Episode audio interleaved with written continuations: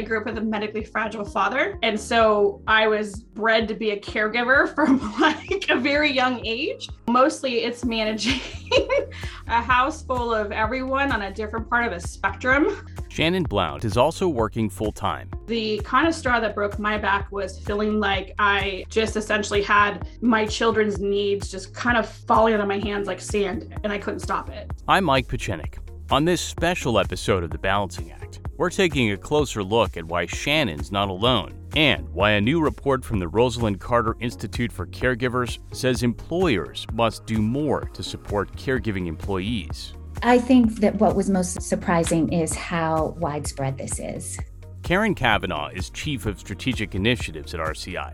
She's spearheading the Working While Caring initiative. And the objectives are first to raise awareness of this really critical cohort of the workforce, those who are working while also providing care for someone who is aging, ill, or disabled, to identify and then expand effective employer supports, and then to see if we can organize employers to be more vocal and visible agents of reform, really reforming the system. As part of the initiative, RCI released a study called Invisible Overtime. It found nearly one in five American workers is doubling as an unpaid family caregiver.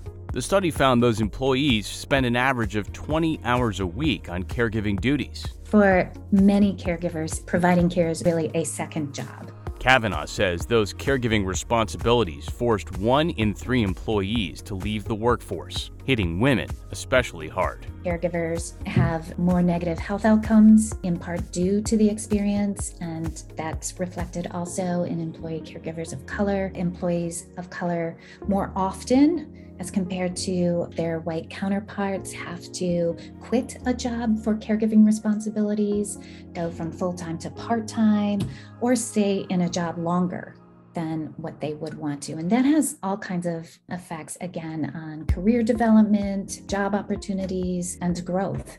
RCI also found employees spend, on average, $20,000 a year out of pocket to care for loved ones and missed an average of three workdays a month. Kavanaugh says it's all affecting employee productivity and employer bottom line. And while the pandemic has enlightened some company leaders, awareness is still really critical. RCI released a list of recommendations for what employers should do, including adding a caregiving question module to employee surveys, establishing caregiving resource groups, reducing the stigma by engaging company leaders to show support for employee caregivers and training managers about the issues employee caregivers are facing. They have to have concrete tools to offer. RCI also recommends employers identify gaps in their benefits that could help employee caregivers. Employers can do a lot more for their employee caregivers. Shannon Blount's employer, Teladoc, offering the Homethrive caregiving benefit to her team. Homethrive's a next generation caregiving innovator, revolutionizing support for unpaid family caregivers and their loved ones. They want you to come to work and they want you to be a whole person versus just someone that comes there, checks in, does their job, and then checks back out. Because if they're addressing everything about you, then you're more present when you're at work. She agrees with RCI about the importance of employers helping their employee caregivers. They're worried about the bottom line and keeping people focused while they're at work, then give them tools that allow them to focus while they're at work.